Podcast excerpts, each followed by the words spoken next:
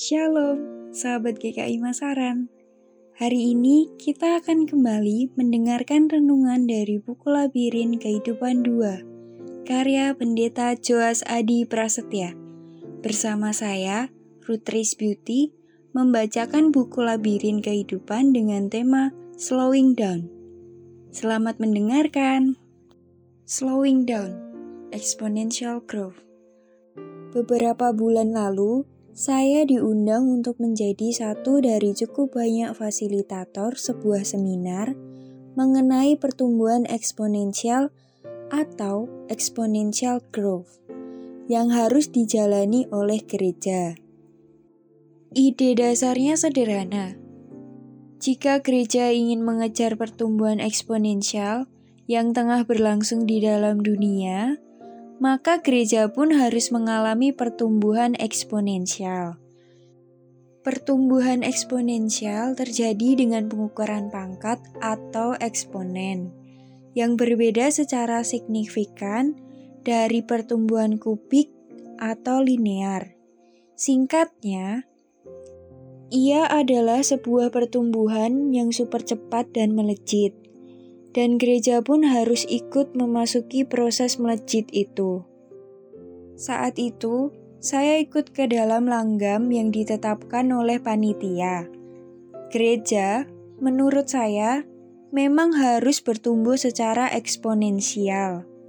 Akan tetapi, setelah beberapa bulan berlalu sejak seminar itu berlangsung, saya mengevaluasi secara spiritual Apakah memang pertumbuhan eksponensial yang berlangsung di dunia ini membuat sebuah gereja harus juga bertumbuh secara eksponensial? Lebih dari itu, apakah memang kita memerlukan sebuah spiritualitas yang juga melejit cepat? Apa pun artinya itu, jangan-jangan yang kita butuhkan tak lain adalah sebuah antitesis dari kecanduan dunia pada semua yang serba melesat cepat. Jangan-jangan yang gereja perlu hayati justru adalah sebuah spiritualitas yang melambat.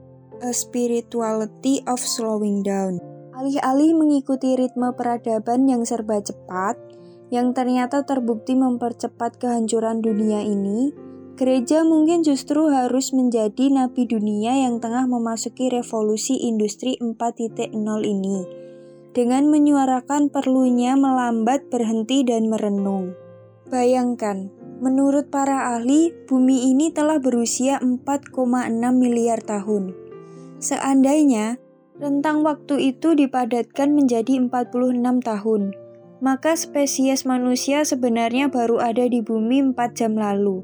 Dari 4 jam kehadiran manusia, revolusi industri baru terjadi satu menit lalu. Dan secepat itu, manusia telah menghancurkan separuh hutan di bumi. Ilustrasi lain adalah ini. Jika usia bumi yang adalah 4,6 miliar tahun dipadatkan seperti sehari atau 24 jam saja, maka kehadiran manusia di bumi ini barulah 77 detik yang lalu. Maka, Anda bisa bayangkan beberapa detik lalu separuh hutan di seluruh muka bumi dihancurkan. Slowing down. Dengan demikian, merupakan sebuah cara hidup mengikuti gerakan alam dan bukan terbirit-birit mengikuti gerak peradaban yang tengah berlari sprint ini. Ia adalah sebuah pengakuan dosa pada alam, sang ibu, yang telah digerus oleh ketamakan manusia. Gerakan alam memang terkadang mempertontonkan sebuah gerak kilat yang eksponensial, seperti ledakan gunung berapi atau hantaman tornado. Namun, yang hampir selalu terjadi justru adalah gerak-gerak ritmik yang lambat dan perlahan. Lihatlah bagaimana stalaktit dan stalagmit terbentuk. Dibutuhkan waktu setahun untuk bertambah hanya sekitar 3 mm. Lihatlah, sebuah pohon rindang yang bermula dari tunas hingga bertumbuh menjadi begitu besar. Kita tidak perlu mengamatinya terus-menerus hingga ia membesar kita membiarkannya bertumbuh sesuai dengan kecepatannya sendiri. Begitu alamiah. Melatih kematian. Spiritualitas slowing down. Lebih dari mengikuti ritme alam, merupakan sebuah spiritualitas hari ini yang rela merengkuh kematian yang akan terjadi kelak. Slowing down adalah salah satu ciri orang yang menua dan mendekati ajal. Metabolisme melambat, gerak fisik melambat, daya pikir melambat, semuanya melambat. Ia bagaikan sebuah mobil yang melambat ketika hendak mencapai tujuan akhir, sebelum akhirnya sungguh-sungguh berhenti. Maka, Mungkin saja perjalanan akan lebih panjang jika sejak awal kita mempraktikkan gaya hidup melambat itu sembari menikmati peristiwa yang terjadi sepanjang perjalanan itu. Di dalam labirin kehidupan atau bab 3, saya membahas sebuah jenis karya spiritual klasik yang disebut Ars Moriendi, seni mati. Gereja tampaknya terlalu sering berbicara mengenai gaya hidup Kristen, atau Christian lifestyle. Namun, lupa mendidik warganya untuk memiliki sebuah gaya mati Kristen atau Christian death style. Mati ternyata perlu bergaya pula, yaitu sebuah gaya yang sepadan dengan dia yang telah mati bagi kita. Saya percaya salah satu pelajaran seni mati yang terbaik adalah slowing down sebab melaluinya kita menerima kematian sebagai bagian dari paket utuh menjadi manusia. Dan sekali lagi, kita perlu belajar dari Kristus. John Orberg pernah menulis sebuah artikel apik berjudul Ruthlessly Eliminate Hurry di dalam majalah Christianity Today. Ia menulis berdasarkan Markus pasal 6 ayat 30 sampai 44 Selama satu musim pelayanan yang sibuk, Markus mencatat para murid. Sebab memang begitu banyaknya orang yang datang dan yang pergi, sehingga makan pun mereka tidak sempat.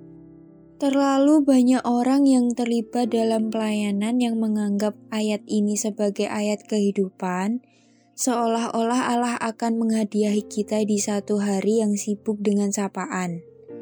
Wah, Hidupmu luar biasa, banyak yang datang dan pergi, dan engkau tidak punya waktu senggang untuk makan. Bagus sekali. Ternyata tidak.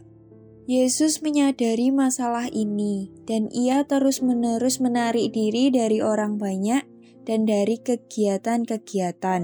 Ia mengajarkan hal yang sama kepada para muridnya. Dalam salah satu contoh, ketika mereka kembali dari masa pelayanan yang sibuk dan penuh dengan adrenalin, ia berkata kepada mereka, "Marilah ke tempat yang sunyi, supaya kita sendirian dan beristirahatlah seketika. Jika Anda ingin mengikuti seseorang, Anda tidak dapat pergi lebih cepat daripada Dia yang memimpin." Mengikut Yesus tidak dapat dilakukan dengan cara lari cepat. Yesus kerap kali sibuk, namun ia tidak pernah tergesa-gesa. Menjadi sibuk merupakan sebuah kondisi luar. Tergesa-gesa merupakan sebuah situasi sakit dari jiwa. Yesus tak pernah mengerjakan kesibukan karyanya dengan cara yang dapat mencederai koneksi yang menghidupkan antara dirinya dan Bapaknya. Ia tidak pernah melakukannya dengan cara yang menghalangi kemampuannya untuk mencintai, karena justru untuk itulah ia diundang. Ia mengingat sebuah ritme teratur dengan menarik diri dari aktivitas untuk menyendiri dan berdoa. Indah bukan? Bayangkan, Yesus tahu bahwa masa karyanya tak panjang. Hanya tiga tahun lebih, namun itu tak berarti bahwa ia mengerjakan karyanya dengan tergesa-gesa. Yesus mempraktikkan sebuah gaya hidup slowing down. Gaya hidup semacam ini bukanlah sebuah sikap santai dan bermalas-malasan. Sebaliknya, Yesus mengerjakannya dengan kesadaran penuh bahwa apa pun yang dilakukannya adalah sebuah prelude dari sebuah momen terpenting yang kelak harus dijalaninya yaitu kematian. Mungkin spiritualitas slowing down semacam ini yang kita perlukan di tengah gairah memasuki pertumbuhan eksponensial, yang sepintas tampak memberi banyak pengharapan, namun sesungguhnya mencemaskan. Dengan melambat, kita menyimak ritme alamiah tubuh dan hidup kita. Kita menyimak suara kematian yang mendatangi kita. Kita merayakan kehidupan dari hari ke hari. Demikian perenungan kita hari ini. Semoga memberkati sahabat semua. Tuhan Yesus memberkati.